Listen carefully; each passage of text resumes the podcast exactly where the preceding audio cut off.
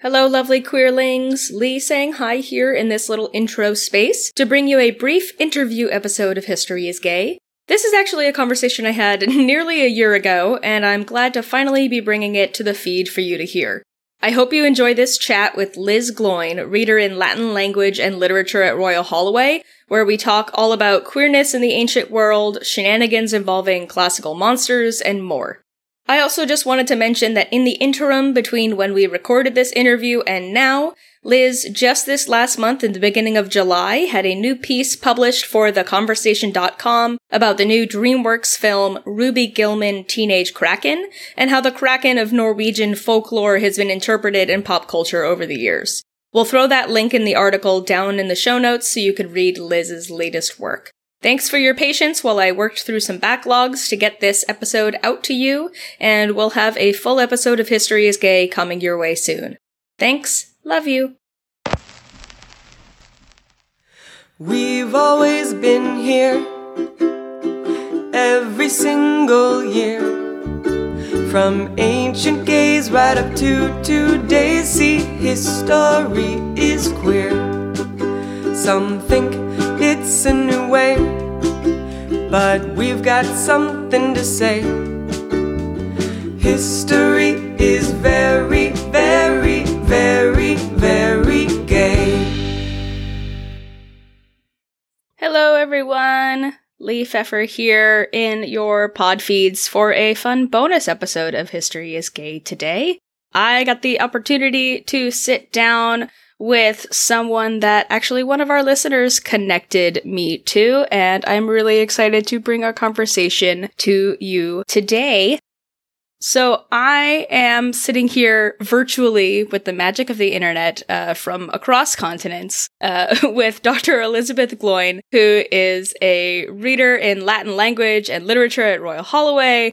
She is a classicist who focuses on the intersection between Latin literature, ancient philosophy, and gender studies, and also does some really cool stuff about how people are interacting with and receiving classics in the modern world, especially around monster myths. So there's a lot of really fun bubbles of queerness and gender stuff that I am excited to talk to Liz today about. So, hi, Liz, Hi, how are you? I'm fine, thank you. I am re- lovely to be with you. Hello, folks listening. Um, I'm coming uh, to you today from a very, very warm part of London, uh, where Mm, we're under the balmy May- UK, as usual. Yeah, totally known- normal. Known for our tropical weather, absolutely the way things always are. Yeah, uh, climate change that certainly is uh, is a thing. Yeah, um, we got together because our lovely listener Cheryl Morgan, who is a wonderful historian in her own right, back when we did our episode on Amazons and Scythians, basically was like, "Hey, I have spoken with this person to get a little bit more context about what was actually being said about these folks in this time, and uh, trying to get you know the actual language and context as opposed to various lenses uh, being put on it. And so, you know, I, I wanted to get the opportunity to just kind of talk with you a little bit more about your work and, you know, what we can learn about queerness and gender dynamics and classics. And then your, you know, your own kind of how you've gotten like into the world of monsters, uh, which has has led you down some interesting roads. Um, at least from the, from the last time we were talking off mic. Um, I feel I should say thank you, Cheryl. Um, yes, thank you so much, Cheryl. Um, and I, I mean, like I, Cheryl, we, we will need to get together at some point and have a chat as well.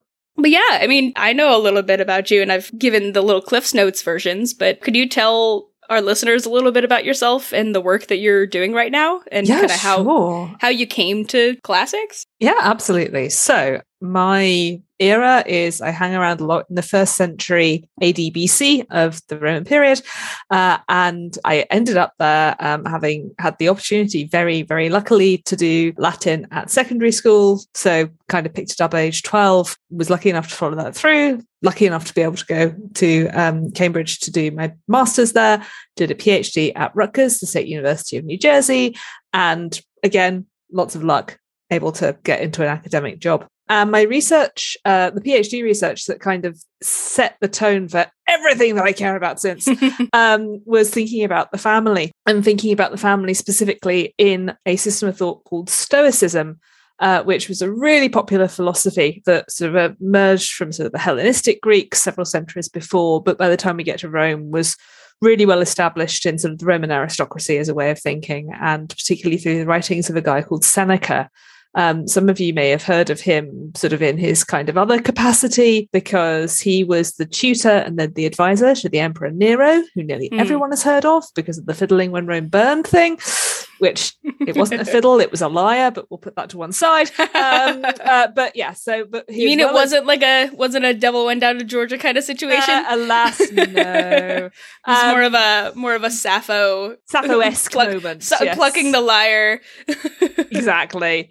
Um, but yeah, so uh, I was interested in this because ancient philosophy kind of says, okay, we're a system. We explain everything. And I went, oh, cool, being an excitable little undergraduate. Oh, cool. What do you say about the family? It's like, no, families. Families do not exist in the scholarship. We have women. There are women in the scholarship. What do you do with women? They're just there. no, no, I'm sure this could not be right, I thought to myself. Um, and, you know, it, it's one of those things where this is one of the reasons why having more voices and more perspectives and more people asking different questions coming into academia is really important. Because mm-hmm. there have been lots and lots of work done on women in ancient philosophy from particular standpoints. And it was really important work because even that hadn't been done before the 1980s, 1970s um, you know, the thought that one might look at women. What? Why? Why? Goodness. Um, sort of really emerges from sort of first wave feminist work, sort of coming out primarily from the States. Uh, but, you know, you, you get to a point when you're looking at a system that says we explain everything comprehensively, you get to a point where looking at elements of that system in isolation just kind of runs into a brick wall. And the conversations around women and ancient philosophy and Stoicism in these writers was very much, you know, is this stuff proto feminist? Is this about being sort of like pre-feminist thinking? And the answer was no. they're living in they're living in ancient Rome. Of course, it's not proto-feminist, which I mean sounds is really easy for me to say several decades on. But at the time, that was quite important to establish. Right. Yeah. Not, this was not the thing, and that there was some nuance going on here. But having got to that stage, people sort of then went, okay, we've answered the question. gonna put that away from now. Exactly. And the sort of people weren't coming and thinking, what what actually are the questions we can be asking, we can be doing. So when I came and did my grad work, I was sort of asking, well, okay, so women women don't actually just exist in this isolated void. they, you know, they, they are part of the system, and the system that they are part of that feature in these in these works is the family. It's the core social structure. Nobody's looked at the family. People have written buckets and buckets on friendship, thank you, Aristotle, for writing lots and lots about friendship. And therefore, everyone thinks friendship is important because Aristotle thought friendship was important. You, you may hear me grinding my axe quietly yeah, no. there. Uh, um, we're an editorial free podcast. Um. uh, but yeah, so um, because Aristotle had put so much emphasis on friendship, philosophical conversations through the resulting centuries also thought friendship was awesome and were really interested in that. But actually, the ancient Stoics had loads to say about the family. And the PhD was all about saying, well, what do they think about them? So, going on from that, my interests have really been about what are the lives of men and women like uh, romantically, socially in the ancient world. I think about literature, I think about philosophy. I am currently doing some things that aren't necessarily thinking about that so much because it's nice to have a break, especially when you've essentially spent nearly 10 years on the PhD book right from the beginning all the way to it publishing. And you're like, I would like to do something else now, which is where the monsters entered into the picture. Uh, having done like the heavy academic work, you're like, what can I do that's different to give my brain a rest from some variety? And then this project sort of was was on the radar because the other thing i'm really interested in as you said is what happens with post-classical material what happens when post-classical cultures get their hands on classical material what do they do with it and the thing that particularly nobody had talked about which seemed to me really weird you might be sensing a pattern things things that I think are really weird. This is how good research happens. You go, what do you mean nobody's huh. thought about this? Why? uh, very well. I will go and do the thinking, which is why my book exists. Uh, so it's why this podcast exists. Honestly, is like, wait a minute. It's you know, hmm. Not a lot of people have like talked about this. I want to talk about this. I'm going to make people listen to me talk about this. It is as good a reason as any. Um, but yeah, so what I realized nobody was talking about was about classical monsters specifically and how they were being used. Loads and loads and loads about the hero. Oh, you could spend months just reading things about the hero in classical reception. Monsters, not so much. And I thought, Hmm. that doesn't feel right. No. And so off I went and thought, what actually happens with monsters, classical monsters, when they get into modern culture? Right. Well, beautiful. Well, we'll we'll definitely circle back around to the monsters, but I kind of wanted to take us back to where this kind of conversation started. Is we got in touch via Cheryl when we were talking about Amazons and Scythians and the Enarei. Could you tell us a little bit more about what you know regarding these folks and like what Ovid was mentioning of them? For for those who who hadn't listened to our episode on them, we had kind of discussed interpretations of the Enarei, the kind of trans analogous uh shamanesses or shamans of the Scythians who interpretations were that they were using like mare's urine as a form of hormone replacement therapy, which, you know, some trans scholarship kind of took and ran with. But you had some more kind of, um, some more nuanced, uh, interpretation of what, what Ovid is actually talking about at that point, if you remember and can pull out of your, your brain, which has many things in it. Yeah, so this is this is one of those things where it's the word that's used is hippomanes, um, and it's a substance that we don't actually know precisely what it is. People have assumed uh, it's urine, but it's sort of talked about as being. Ovid talks about it in his love poetry as being really important, and we do know uh, sort of an aphrodisiac. We do know that it does seem to have this aphrodisiac thing. There is a passage from Pliny uh, in his natural history where he talks about hippomanes. He says if you mix it into bronze and make a statue of a mare, a female horse, all the nearby male horses will suddenly get terribly keen and interested in it sexually, Hmm. which is helpful um but you know it's it kind of indicates uh that you know hippomanes literally translates the greek is hippos is greek and manes is madness it, it's literally just horse madner so there is kind of it's said that it has to be produced by a, a loving mare and another way to think of that of course would be a mare in heat Right. um, so that uh, you know this is whatever secretion a mare in heat generates to let gentleman mares know she is readily available. um, there are sort of some hypotheses that it may be something that uh, comes from horse embryos, but that doesn't quite fit with what we know about sort of other secretions from you know w- what a loving mare would be doing doing this. Presumably by the point there's an embryo involved, she's already very well loved. We would hope. Um, so yeah, I mean, I think this is one of those things where people look at look at an ancient text and they see a word and they sort of hope they think they know what it means and, and go for it, and then the internet does its thing. But I mean, it, it's still weird and wonderful and, and sort of quite fantastical. But at the Right, same time, you know, there's something very different going on there with what the uh, what the actual substance may have been. But as I say, because we don't have access to precisely what this item was, we really have to reconstruct from what the evidence sort of suggests to us. So urine doesn't. Let's put it this way: if Pliny the Elder had wanted to say you need to mix bronze with horse piss, he would have said so. This is not a man who dances around the bush with. This is the man who says, "Do you know what's really good for these particular ailments? Beaver testicles. Go for it. Tie them to your forehead. It'll be fine." Um, you know, he is not going to sort of try and pick a word that isn't straight up honest about the realities of Hmm. life as Pliny the Elder. So hippomanes is clearly something slightly differently technical than urine, as they say.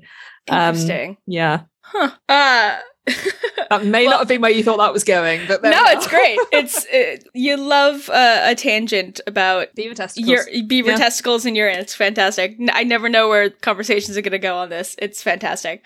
Um, well, so okay, so thinking about like the family in the ancient world and relationships and love, uh, you know, specifically trying to think about where queerness, quote unquote, queerness fits in, because that has so many different kind of definitions everywhere. Obviously, most people will point to like Athens and ancient Greece and Eromenos and Erastes. Like, what other elements of queer or, you know, non normative, like we think about now, um, behavior or societal structure, gender presentation, philosophy kind of show up in the ancient world that interests you? Yeah, so there is more than you would expect. Uh, so the first thing to say is that legally, in terms of legally le- recognized relationships, we're looking at hetero or nothing. That doesn't mean that hetero or nothing are your only options by Right. any any stretch possible. Uh, so first of all, the evidence for relationships between women, sexual relationships between women, is really, really, really thin. Mm. Doesn't mean it doesn't happen. Just means it's not documented. Yeah, why why would a bunch of men write about women in the ancient world? Uh, Why? and the stuff that does turn up is sort of like if you dream about two women doing this, then this is how you are meant to interpret it, which is like Ah. okay, that was useful. But yeah, so there's there's sort of a, a way in which that is not particularly documented, not particularly talked about, and you know, I mean, in a way, it kind of wouldn't be an issue in the same way because in a terribly patriarchal situation like Rome, what you're worried about is you're worried about inheritance, you're worried about family transmission, you're worried about power, you're worried about sort of authority.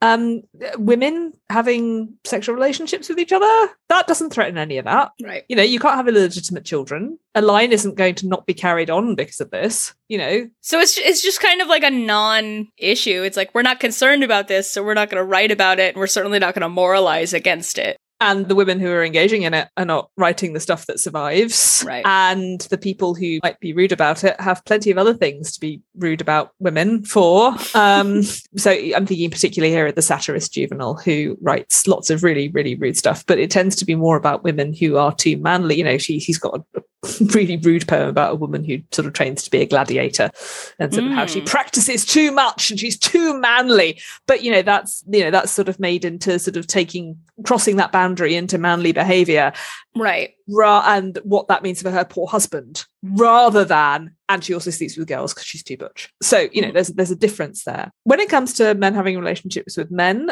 the romans kind of in some ways carry on the traditions of greek pederasty to some extent. Um, it's not as highly formalized as it is in fifth century athens. There are however still some very firm rules about who is allowed to sleep with who under what circumstances when it's considered appropriate and the critique that you get in the source that you you will obviously hear quite a lot of the time people oh no the romans don't like same-sex relationships. The roman thinks gay people are bad. But usually you don't have a look at the sources. It's a bit more complicated than that. Because what really comes in for critique are men who try who, men basically men who prefer being penetrated um, men who Mhm. prefer having penetrative sex rather than being the penetrator. This comes back to what i said about rome being a highly power driven environment um, julius caesar goes to bithynia has a relationship some people gossip and say with the king of bithynia is the problem that he's having a gay relationship no the problem is that he might be the passive younger partner hmm rather than a roman dominating the bithynian king which would be totally cool and awesome and within the power structure of the universe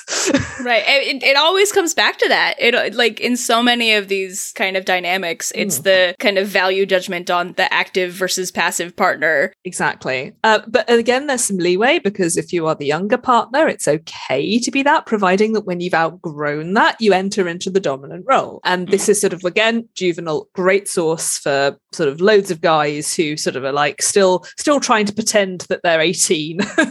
Just grow up, guys.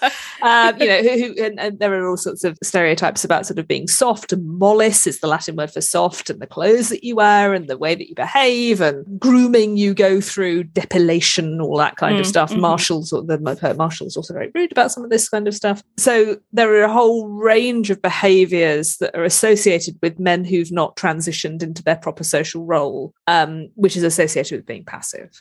To what extent there actually is a group of guys hanging out performing all of this. And to what extent it's like a social construct of look at those people. You know it, it is it- i mean we, we know from our own contemporary cultures right there are strong strong social conventions around strong social stereotypes around rather you know what being butch means what being femme means what being a bear means all of those kinds of things. But you know if you were actually to uh, sit one person down sit try and try and assemble the group you'd be like, well, you don't quite fit, and you don't quite fit, and your nails aren't painted properly, and ah, you know, you, there, there would there would there'd be huge range of variations. So even though the group the group stereotype is attacked, you know, to what extent you could actually have sat down and said, here is this community of guys who are deviating from the norm, shock horror, you know, Right, touch right. my pearls, um, is a bit tricky. And you've got to remember, you know, at the same time as sort of some of these people are writing these sort of scathing things.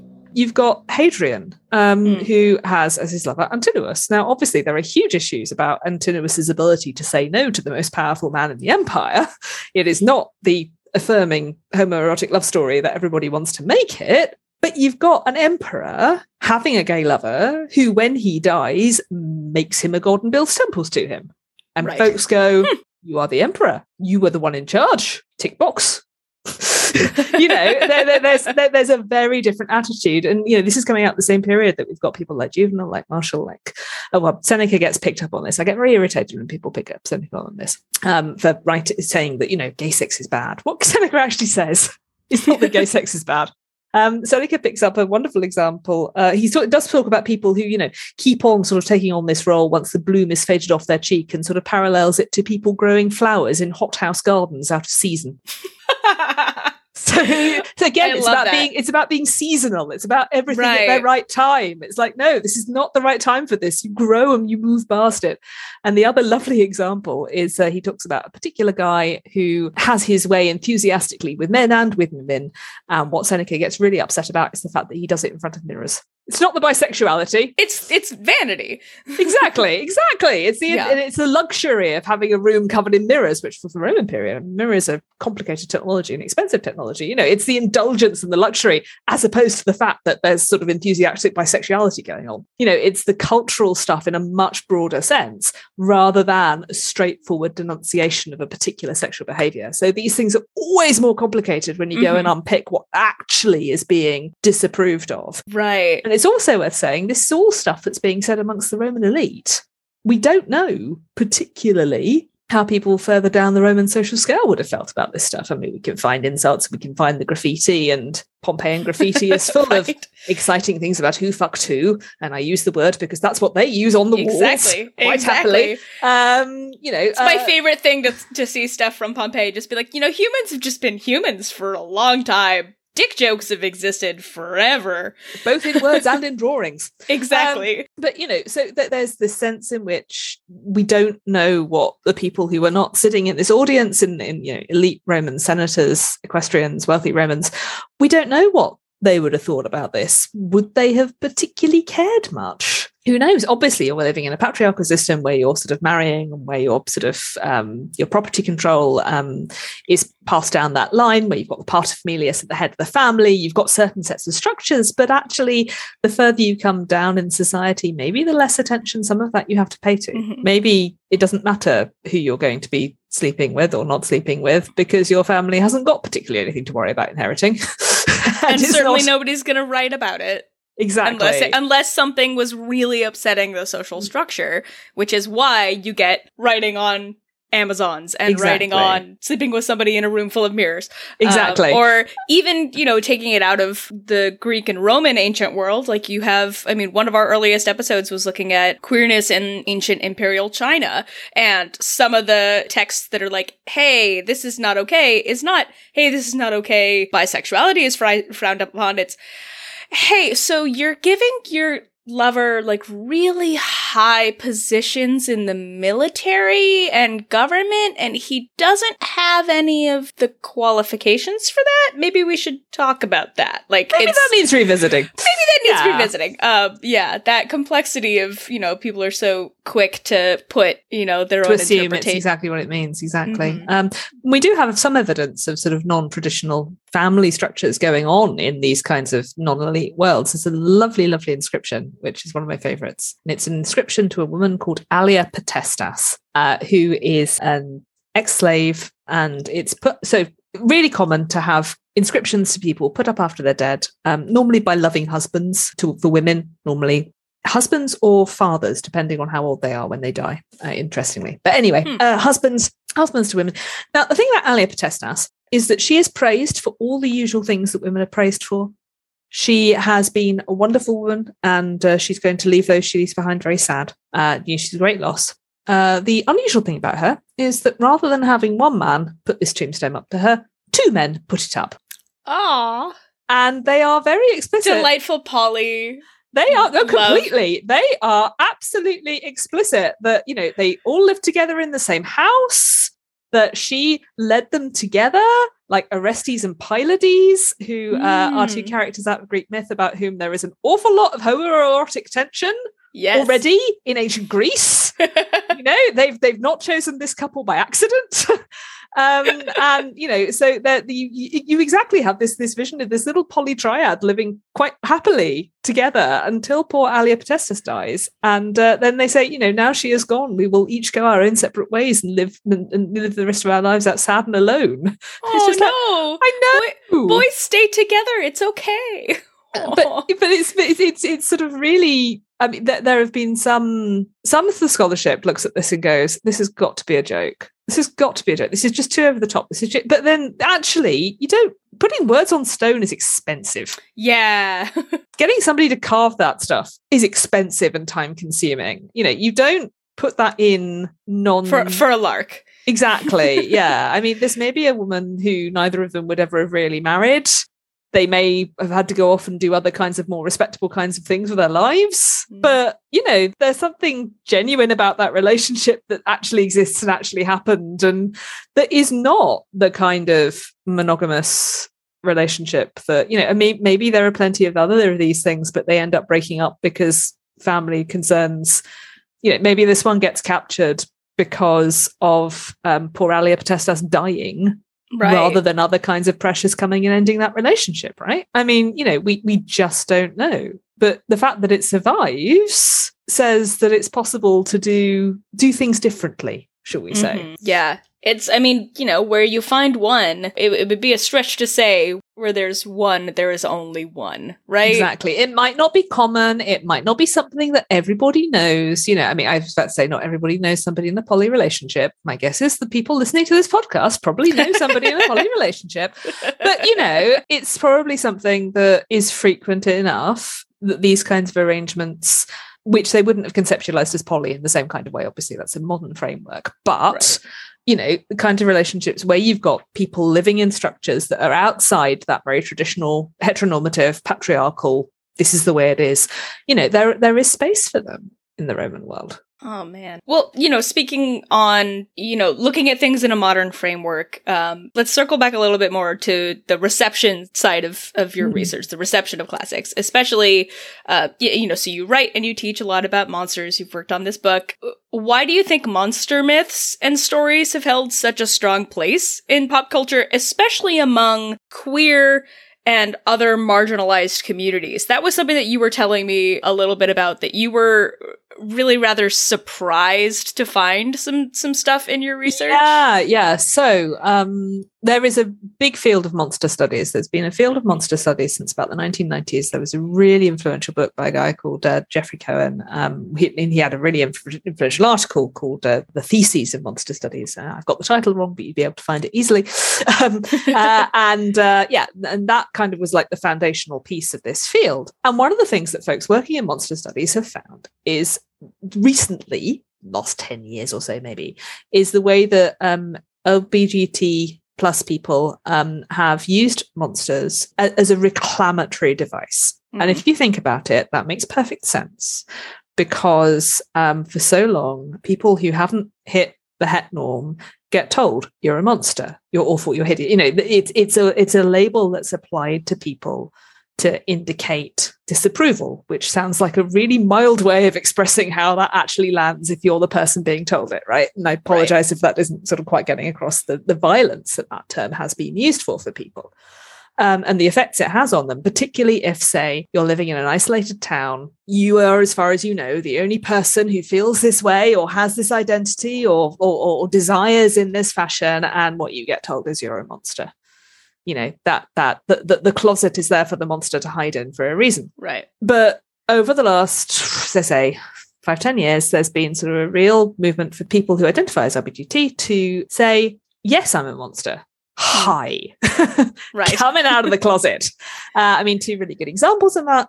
Uh, first of all um, are lady gaga uh, who calls herself the mother monster and then talks about all her little monsters deliberately reaching out to those kids who may be gay, lesbian, bi, trans, uh, other identities uh, who do feel like they're the only ones and saying, no, hi, I, I am Mother Monster, and there are all these other people who are also part of the family, and sort of making that a, an identity that becomes a powerful family uniting one rather than a no, I am all on my own in my own little cave with nobody mm. to be to. So it sort of becomes a transformation of that metaphor into family. Um, and on the other hand, you have uh, I don't know how how many of uh, folks listening uh, li- watched the film The Babadook. I never watched. I have a the feeling film. that I have a Yeah. feeling it's a it's a pretty big intersection. yeah. Um, but uh, I never watched it. But even I know that the Babadook became a massive queer symbol precisely because the Babadook itself lived in a closet and was clearly about sexual orientation. And so the Right. prides after the Babadook came out, you had the Babadook is Baba Shook t-shirts. Right, you had yeah. the posters. You had people dressing as the Babadook. You know, it, it, it, the you know, B in LGBT stands for Babadook. Exactly. Yeah. You know, Mhm. there was there was sort of a massive sense in which um the, the the audience who watched these films went, Oh my goodness, it's my sexuality on screen and tiny and black and with feathers. Um, but you know, it it, it there's that that sense of reclamatory. I don't think that could have happened 20, 30 years ago. I don't Hmm. think that kind of popular sense of here is something that's been presented as the horror in the horror show, and actually no, that's us. we will take that. We'll take it. Take it and make it ours. I mean, that's that goes back to. I mean, it goes it goes back so long with um like the the tradition of queer coding in Yeah. media, right? It's like queer people have latched on to villains for so long because often that's that's the only time in which we saw these like markers of ourselves exactly. represented back. Exactly. Uh, and the whole move of that sort of being called by the Hays Code and the imposition of sort of, no, you can't possibly have a queer character on screen. Ah, but we can give all their behaviors to the baddies.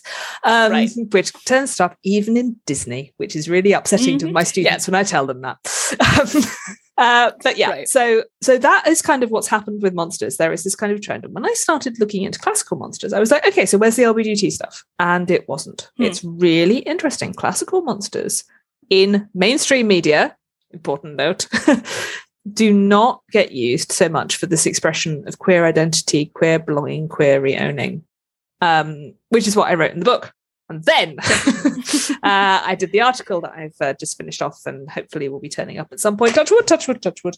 Um, uh, in which uh, I had the chance to. So the, the editor asked me, "Would you would you go and, and write about classics and popular culture for this book?" And I was like, "Well, I can't. Not can I? Really? I am pos- pop- popular classics and monsters lady. This is my chapter." Um, yes, please let me. And yes. you're gonna pay me to do it? Great. uh, so um, I then sort of went off and uh, looked at what I could do, and I was like, well, what I didn't do in the book, and I kind of feel I really should have done, was look at some of the stuff that's happening with classical monsters away from the mainstream in other kinds of popular, much more popular media production. So I went and had a look at fan fiction and spent far too long looking at um, archive of our own. And I will imagine that numbers of your readers are now going, "Oh, she did what?" Um, yeah, yeah, I did. Congratulations. Uh, your monster fuckery may have been uh, read and used in research by Dr. Elizabeth Gloyn. You'll just have to check the citations. um, but yeah, so uh, I um, went and had a look at this, and you are absolutely right. The monster fuckery was there. Lots of other things. Monsters used for lots of other things as well, I should say. But all of the reclamatory narratives about reclaiming LGBT identity from monsterism, from being a monster in that negative way, all of those stories were turning up in the fan fiction, um, which for me was like, oh my goodness, we're doing it somewhere. Thank heavens. That's completely off the map. Um, but it was really interesting. I mean, for instance, um, Medusa, there's a whole group of Medusa. So I'm sure your readers know this. I'm sorry if I'm sort of helping my audience suck eggs, um, teaching my uh, audience suck eggs. But um, It's there's a whole there's a whole group of Medusa stories which are really tender lesbian love stories Mhm. And sort of really gentle and and affectionate and sort of healing from traumery and you know and that all comes from the medusa a better understanding i think. And of course this is now taught much better than it was 50 years ago. Obviously we didn't have the internet and ao3 50 years ago but we'll put that to one side. Um, but the really the better understanding of medusa's origin story as told by ovid as being one of rape and violation and the number of people who have sort of taken that into sort of a space of reclamatory romantic identity healing is is intensely powerful. Mhm. um on the other side there's the minotaur. Long pause. long pause. Long pause as she works out how to say this academically. Let us say that the minotaur's raw animal energy and eroticism definitely comes through. There are there, there's one lovely story which everyone will now go and find. It's only a short one. Um, in the tagline was "You go into the labyrinth, and what you find is romance." and it's and it's a really sweet, lovely, fluffy story um, that isn't heavily full of monster fuckery. But it's it's so it's such an interesting example because all the other ones of the Minotaur are right. Right here we go. right.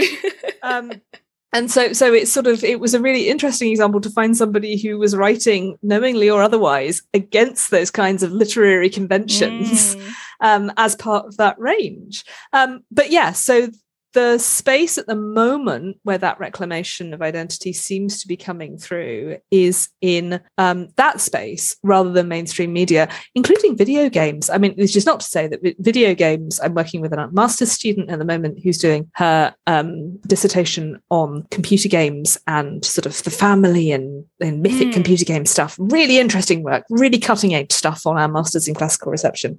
Um, and I am not a gamer. So I've been learning all of this through her, which is fantastic. And she, uh, the, but what sort of come out of that really is the way that these games are using LBGT identities in some sort of quite quite interesting ways. But again, it's always with the mythic characters. Mm-hmm. It's always with the mythic characters. It's not with it's the not monsters. with the monsters. Exactly. As opposed to, as I say, in other kinds of narrative where the monster becomes the figure, where people um, with LBGT identities uh, sort of place themselves and reclaim that space. You know, the figures of myth seem to be where people go. So yeah, it's it's it's sort of an unexpected way in which classics classical myth doesn't do quite what other things, which is one of the reasons for studying this stuff, right? Because right. otherwise you just go, oh no, it's all exactly the same for all sorts of monster. And then there's just us sitting over here. Hello. Hello. Please pay, please pay attention. Hello. Yeah, well, this is this is why the book was written, because when I sort of sat down and went, well, so what have people written about classical monsters and classical reception and sort of monster theory? And it was like, no, th- you don't exist. What do you mean we don't exist? You don't exist. I can give you serial killers, I can give you jaws. I can give you all sorts of other things. I can give you zombies and werewolves. Do you like zombies right. and werewolves? Like, but, but no, I'd like some classical monsters, please. No, we have none of those. Exorcism. Exorcism is good. No. Um, so, but, you know, it, it, but it's kind of these patterns that are really well understood in some fields, and then we don't fit into them as classical reception. The classical reception outputs don't fit into them, and yet they need to. We need to sort of be thinking about these things all at once. Right. It, well, and it's it's so interesting to see that the, the world of like contemporary, like mainstream media, or even just like more produced media is is so far removed from the fandom experience, right? Where it's, mm. I mean, I, th- I think you, I think you said it best. Like as, like as a fandom person, right? As somebody who is in the internet all the time, is you know, you said uh, in our last conversation that you could, when you were starting to do this research, and you, you know, you when you got into the fanfic, you couldn't move without falling over gay Medusas is this line that I have in our notes from last time. Pretty much. Which, which, is kind of my experience as well. It's it's surprising to be like, oh yeah, you know what? I really haven't seen that anywhere other than these like pockets of kind of microfiction.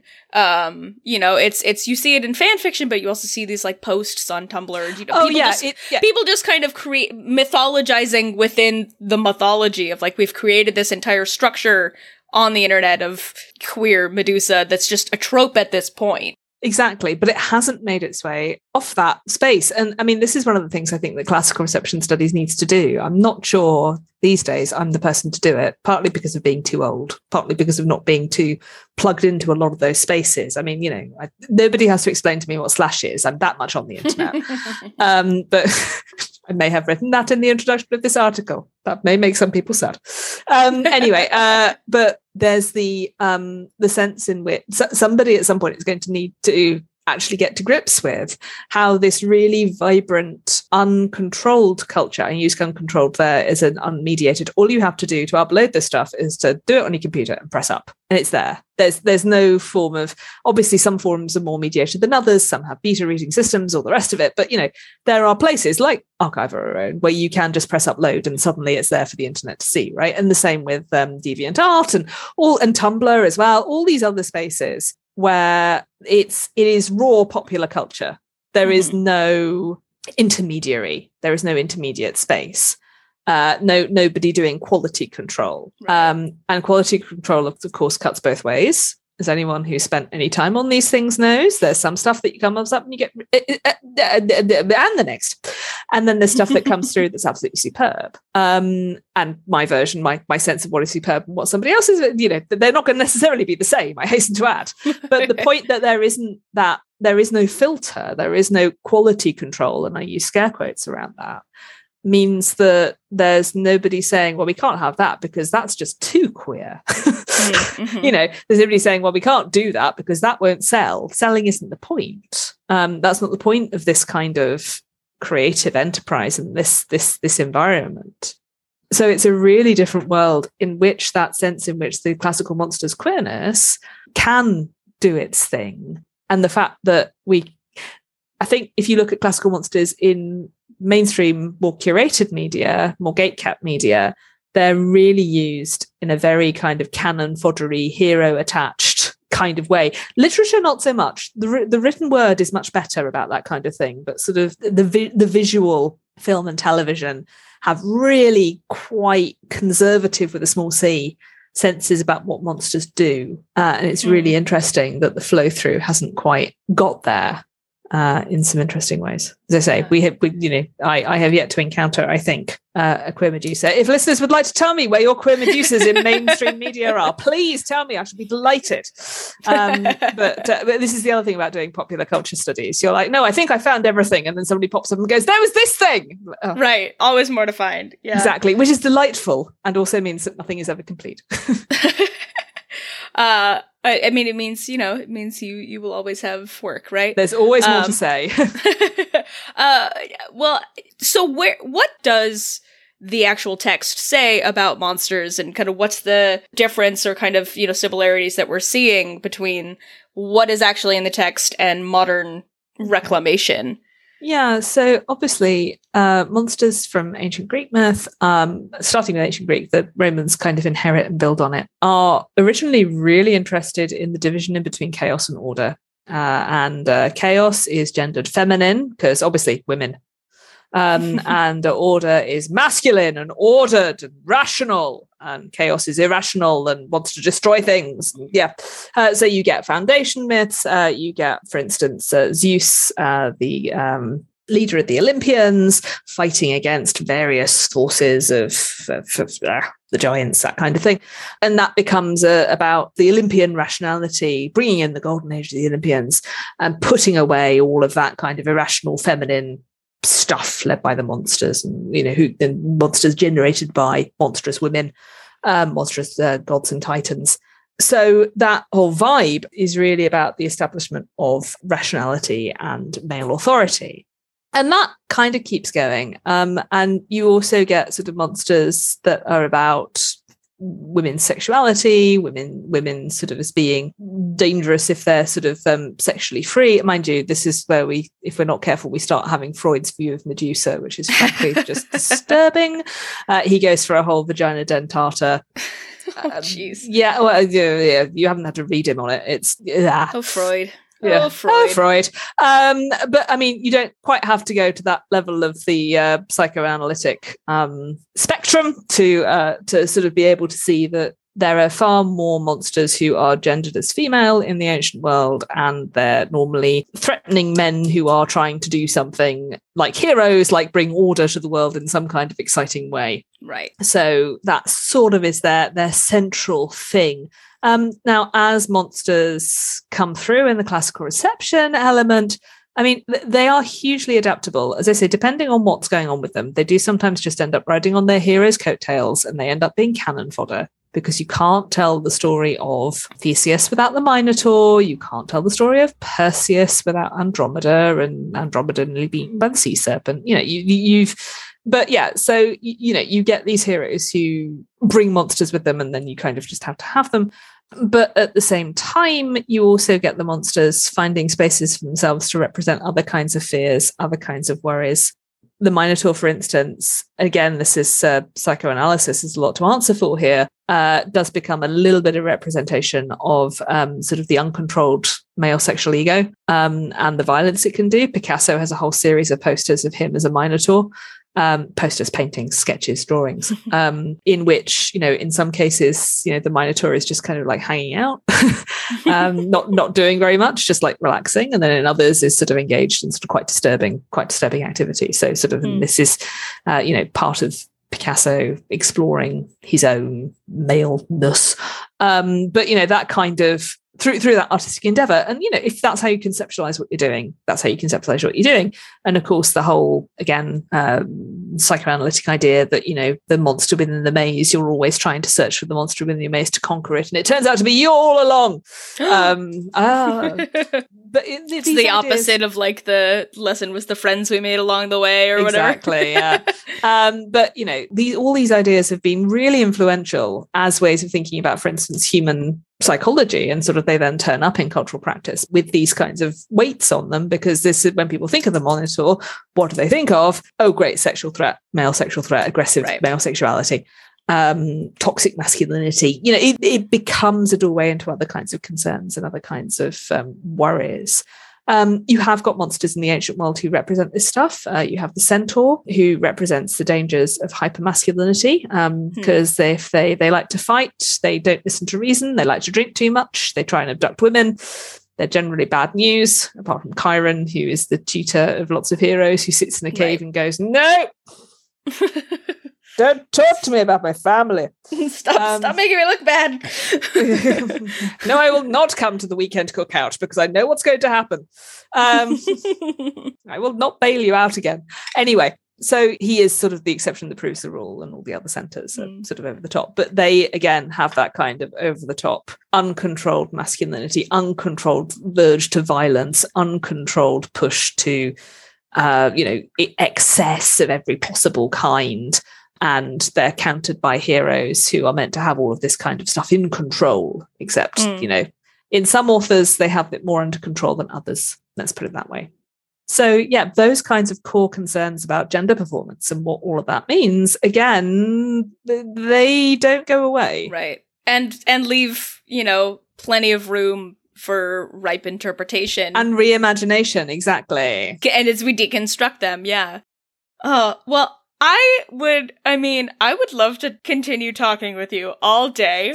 Um, I feel like, uh, you know, we both, I feel like we will have a tendency to do that. We might actually be here all day. But, uh, I kind of wanted to, you know, lead us into the wrapping up of things and just kind of ask you what projects are you working on now? Is there anything new and exciting in the pipeline that you are really looking forward to? Okay, so uh, the I should say the monster book is already out. It's called Tracking Classical Monsters in Popular Culture. It's uh, from Bloomsbury, and if I may say so, the paperback is extremely reasonably priced.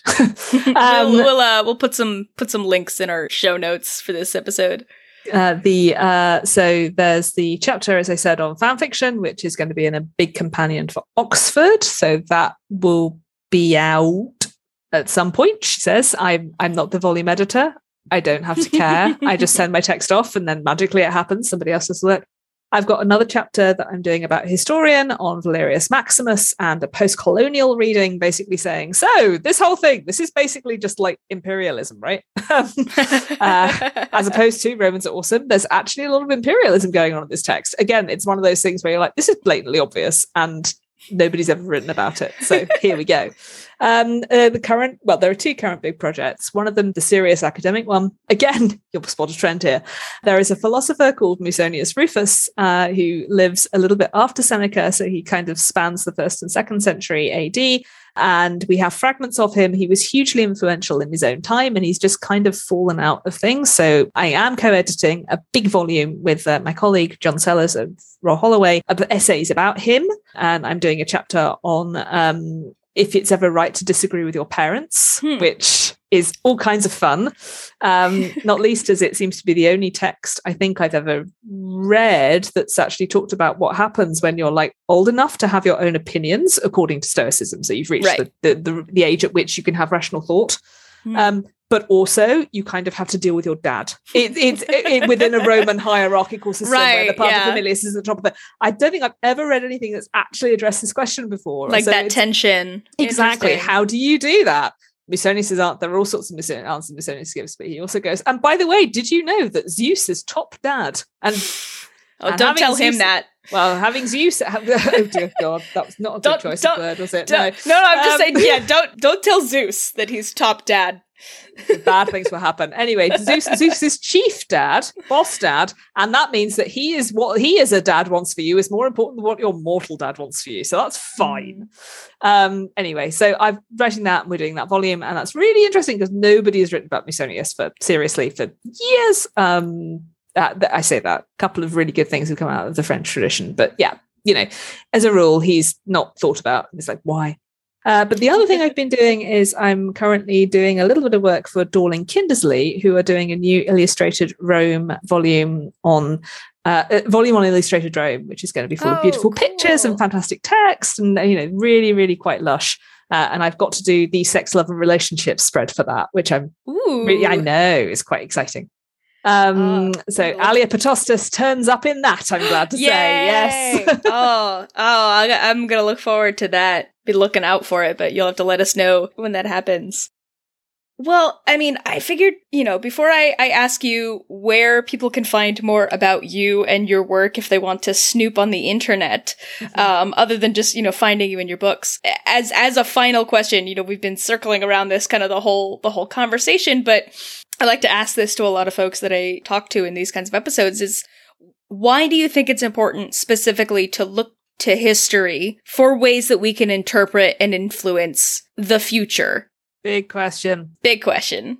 So I think history is valuable for a lot of reasons. History helps us tell stories, helps us understand how we've got to where we are. If we understand the historical path that's got us from X to Y to where we are now, we can Mhm. actually understand how we've got here. And, you know, I mean, and that means actually looking at it properly. It means not accepting the history that the Victorians or earlier generations decided was the history. You know, Right. as I say, actually understanding from a, a queer perspective that there's a huge range of relationships going along in Rome. Yes, okay, it's highly patriarchal, it's highly structured, but at the same time, lots of other stuff is happening, actually.